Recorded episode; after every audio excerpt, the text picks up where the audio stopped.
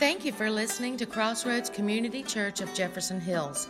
At Crossroads, our mission is to be the church by sharing and showing the love of Christ and inviting others to be recipients of Christ's love. Now, here is this week's message from Pastor Floyd Hughes. Um, if you've been following along, uh, we are in the Gospel of Mark and we are up to chapter 9. Um, but I want to go back for a minute because from this moment on, Jesus begins to really start the process of discipling his followers. And if you have a Bible, go ahead and open up to Mark chapter 9. But I'm going to put a couple of verses from chapter 8 up on the screen just to help give us some context. All right, so he begins this process of really digging into and equipping his disciples to continue the work that he has begun. And he makes it pretty clear and I know people aren't happy with this phrase, but discipleship isn't for punks. It's not for weak and people who don't want to follow. And uh, there's a difference between disciples and people who just say, I'm a Christian. Not a bad thing, but there is a difference. And here's, look at this verse. This is what he uh, kind of makes crystal clear to anyone who wants to call themselves a disciple. Uh, in Mark chapter 8, he says this, verse 29, what about you? Now he's talking to his disciples, right? He says, What about you? And he asked them, Who do you say that I am? And we talked about this last week and said this is the question that everyone has to answer. Not about being a disciple, but just if you want to be a Christ follower, who is Jesus to you? Right? He doesn't leave room for, I'm just a good teacher or just one of the prophets, uh, because he makes claims that he himself is God, right? And he actually, in the next verse, just tells them that you need to come follow me. Uh, and we also have to say, if he is who he says he is, God in the flesh, then what did he teach? And are we willing to accept his teachings? And will we go tell other people about him? Because that's the command he gives to us. That's what he asks us to do, right? So then, in the very next couple of verses, is what he says. He called the crowd to him, along with those people who were already his disciples, and he says to the crowd, whoever wants to be my disciple. He's not talking about just people who want to be Christ followers. He's not talking about people who want to just get into heaven. Whoever wants to be my disciple must deny themselves, take up their cross, and follow me. Now, again, this doesn't uh, just leave room for him to be just a good teacher, right? Because if he was just a good teacher, then everyone should be following him if what he taught was effective right? So he says, You have to take up your cross and follow me. He says, Whoever wants to save their life will lose it. Whoever loses their life for me and the gospel will save it. And he's not talking about people having to be martyrs and literally sacrifice their life. He's talking about putting the kingdom of God first above all else. And he's not saying you can't have a job, you can't have a career, you can't have a family, but he is saying that if you want to be a disciple, then you need to put the kingdom of God before everything else, right? Uh, he goes on and he says this What good is it for someone to gain the whole world yet forfeit their soul? Or what can anyone give in exchange for their soul? And then he ends this with this What good is it? Oops, sorry, I didn't click to the next one. Uh, he says, If anyone is ashamed of me and my words in this adulterous and sinful generation, the Son of Man will be ashamed of them when he comes in his Father's glory with the holy angels. And again, he's still talking about disciples and still talking about people willing to put the kingdom of God first. And that word ashamed is like embarrassed. So he said, if anyone is ashamed or embarrassed to put me first, put Jesus Christ first, then he is going to be ashamed and embarrassed to put them first. And I keep hearing folks talk about we got to make disciples, we got to make disciples, but I don't think folks understand the cost that Jesus said to being a disciple, right? So there is a significant cost to say that I want to be a disciple of Jesus Christ, which is different than just being a follower of Jesus Christ, right? If you're a follower of Jesus Christ, if you've stepped across the line of faith, uh, what we call Christians, most of us are Christians, we stepped across the line of faith, we put our faith and trust in Him. Nothing wrong with that. But being a disciple is kind of like next level. And there is a cost to it because Jesus said, You need to put me above all other things. right? If you want to be a disciple. Now, if you go look up the word disciple in the dictionary, it says one who spreads the teachings of another. That's what we think it means today, which is why there's this faulty understanding of what it means to be a disciple of Jesus. Because if you go around and tell people, you know, here's what Jesus taught, by that definition, you're a disciple. By Jesus' definition, that's not what a disciple was. In Jesus' day, a disciple was a lifelong learner who would commit to spending their life with someone so they could learn from them and then go and live out what they learned. This is why when you read about the apostles over and over and over, it says they left their jobs, they left their homes, they left their successful businesses to go be a disciple of Jesus Christ. They didn't just go to church on Sunday, hear what Jesus said, then go out and share it with other people. They spent time in the morning with him. They spent time in the evening with him. They had lunches with him. They hung out with him. They devoted their life to following him, to learning from him, so then they could go out and do what he did. Now, that's different than what the church calls today being a disciple right? So when people say, oh, we need to make disciples, when Jesus said make disciples in Matthew 28, go out into the world, this is what he was talking about. Not just get people into church so they can hear what you say on Sunday, but have them spend time morning, noon, night in the presence of God so they can learn what it means to be a Christ follower and then live it out and also share it with others. It's not about just what they said, it's about how they lived their life as well.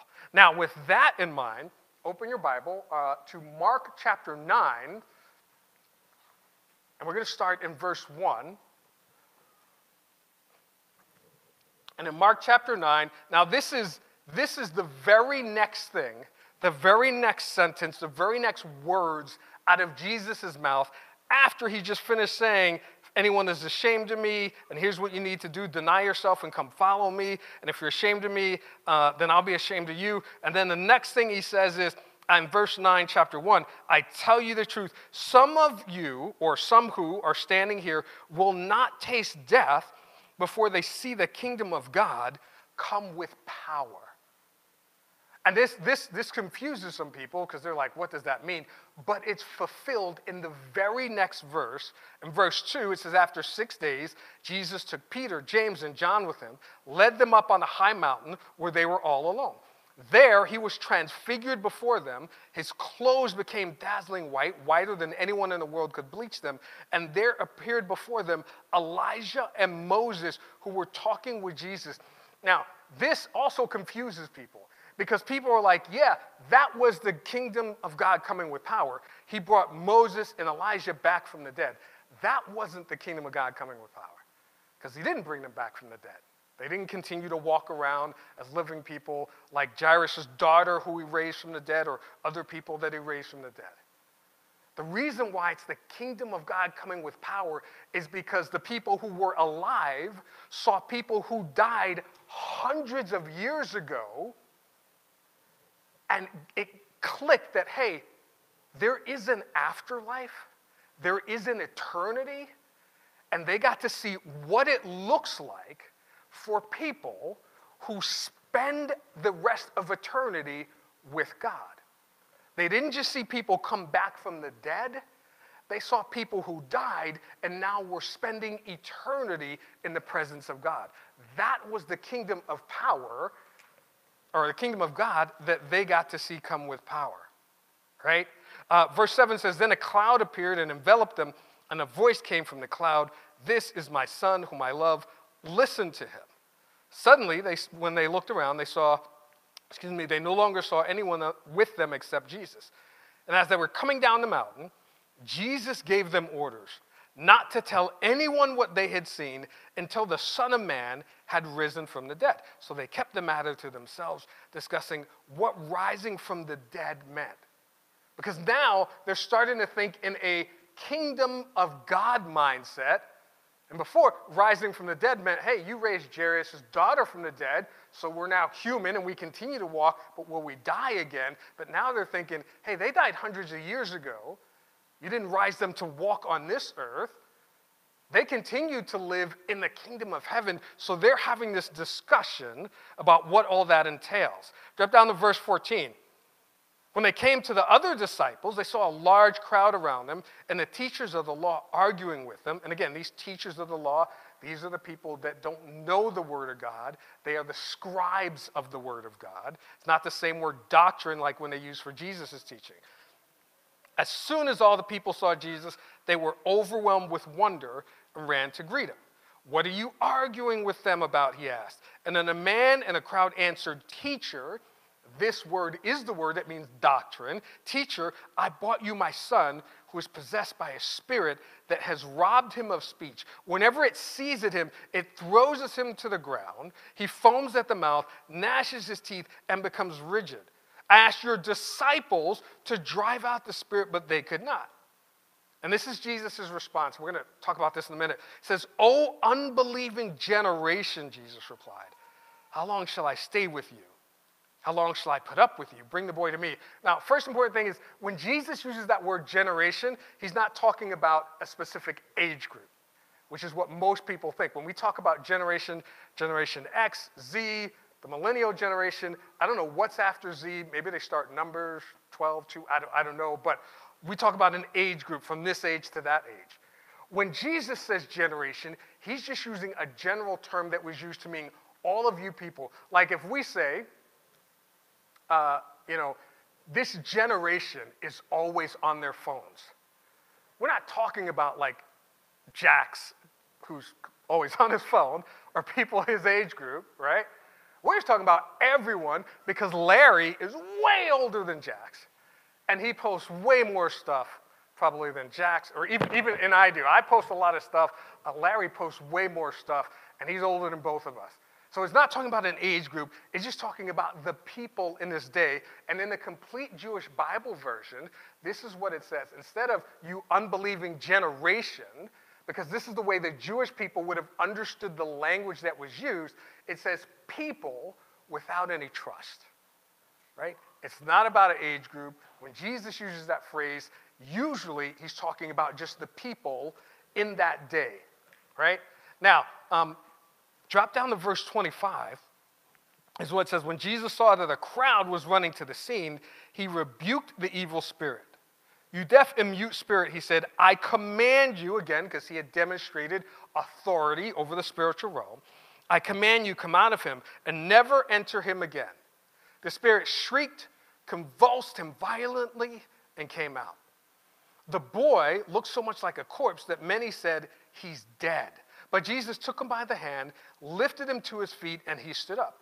After Jesus had gone indoors, his disciples, the people who were trying to learn what Jesus did so they can go live it out in their life, his disciples asked him privately, Why couldn't we drive it out? And he replied, This kind can only come out by prayer. Now, here's the thing he's not saying uh, if you pray, if you had prayed first, you would have been able to drive the spiritual demon out.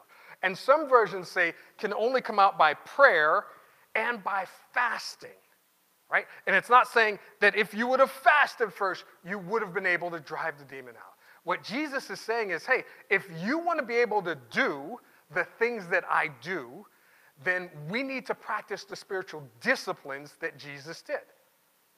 Jesus demonstrated and had spiritual authority, but Jesus also spent time in prayer with God the Father. He also fasted, fasting not like what we call fasting today, because for Lent, I see people online saying, hey, I'm fasting from social media.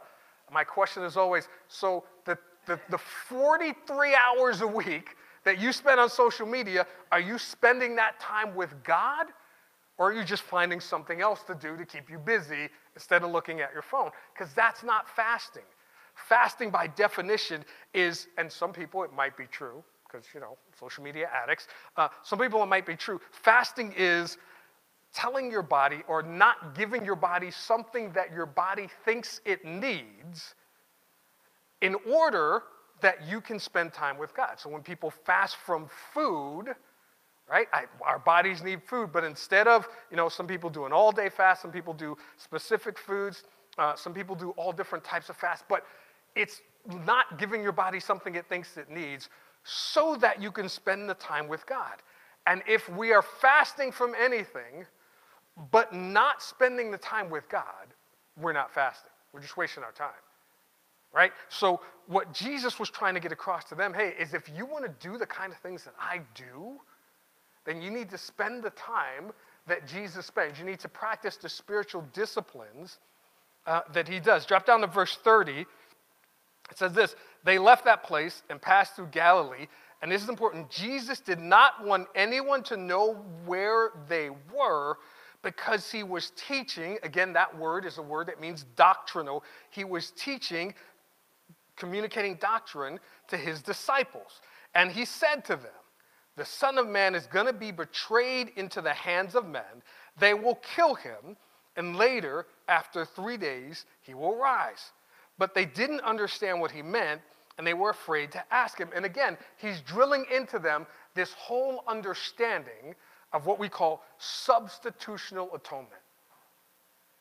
It's not like he's just like, hey, they don't like me, they're going to kill me, and I'm going to rise because I'm going to flex on them and show them that they can't keep me down. It's that, hey, they're going to kill me because I have to die to pay the penalty for the sins of humanity, but I'm going to rise from the dead to show them, you, and all humanity throughout all time that their sins are paid for and that, yes, I am God in the flesh. Right? So he begins to drill all of this stuff into them. But the very next thing he begins to communicate to them is one of the biggest problems that we have today in the church. So um, I'm going to put these verses up here on screen, the rest of the verses. Because one of the commands, again, that he gives is in Mark 16 15, he says, Go into the world, preach the gospel to all creation. Right? He gives this to them, to his disciples, to us. Right? That's what we're supposed to do. But the thing that he discusses with them next is the main reason why we, as the body of Christ, are ineffectual at doing the one job that God has called us to do. This is what he says in verse 33. He says, They came to Capernaum. When he was in the house, he asked them, What were you arguing about on the road? But they kept quiet because on the way they had argued about who was the greatest. This is the biggest thing that stops the church from being effective, right? Competition between denominations and even within denominations, competitions between congregations. Because we'll fight to get, they'll put 17 churches in a community of like 300 people, and they're all fighting to get these people into their building. And we'll do it under the guise of, well, it, we worship this way because we're Methodist. We worship this way because we're Lutheran. We worship this way because we're Presbyterian. God doesn't give a flip about that. And what we're doing is we're causing division. Uh, and look at what he says.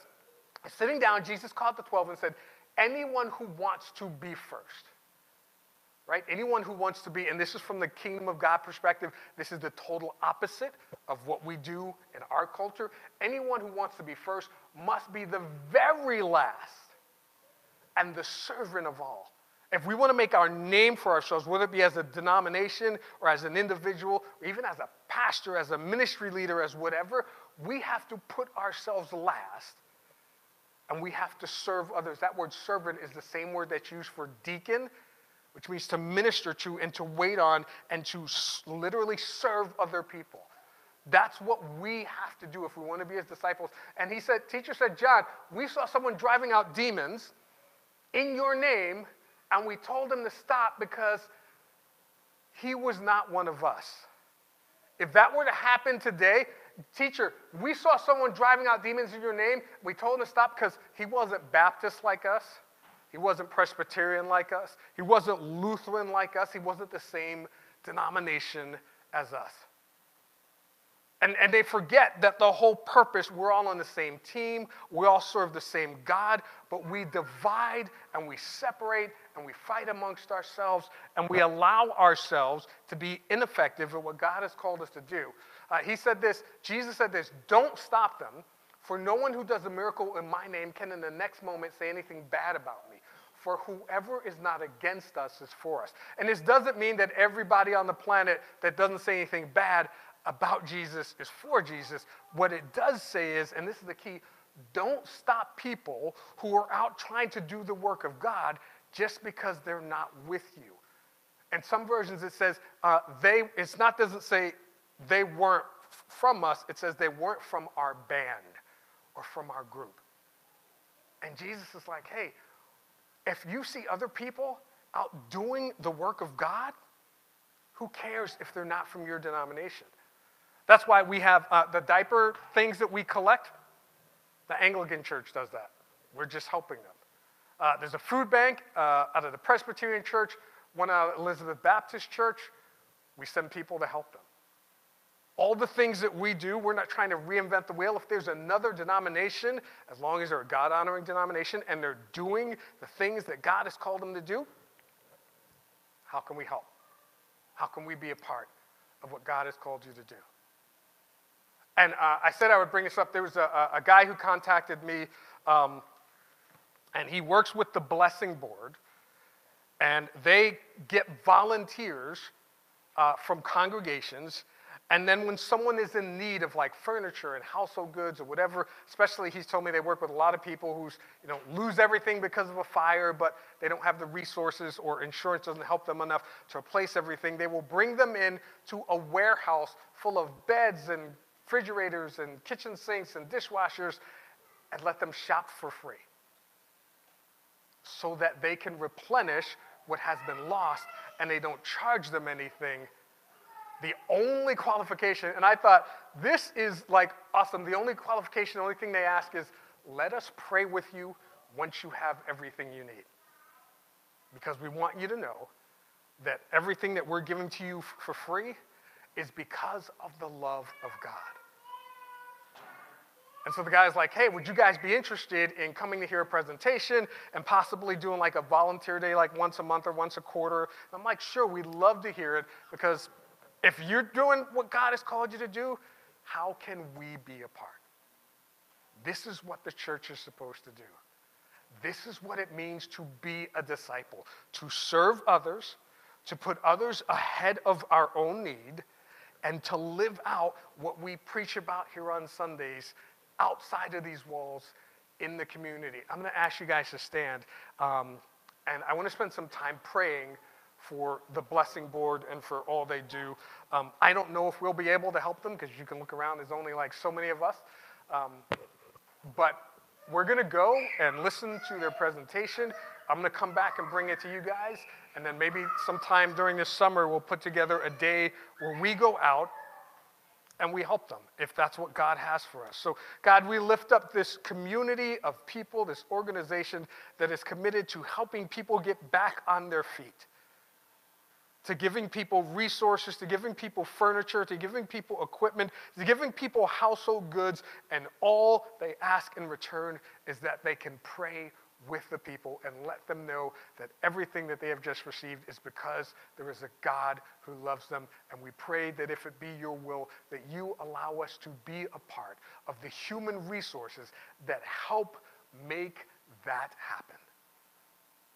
God, we pray for every person who is uh, looking to call themselves a disciple. We pray that we understand that it is not for punks. It is not for the weak. It is not for those who just want to make a name for themselves.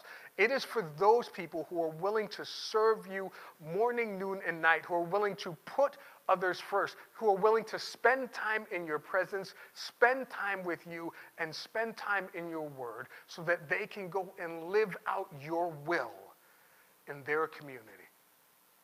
God, and we pray that you would make us part of those disciples, that we're willing to spend time in your word, spend time with you, and spend time with others so that we can go live out your word in our community we pray this in the name of your Son, Jesus Christ. And everyone said, Amen. Amen. Amen. Amen.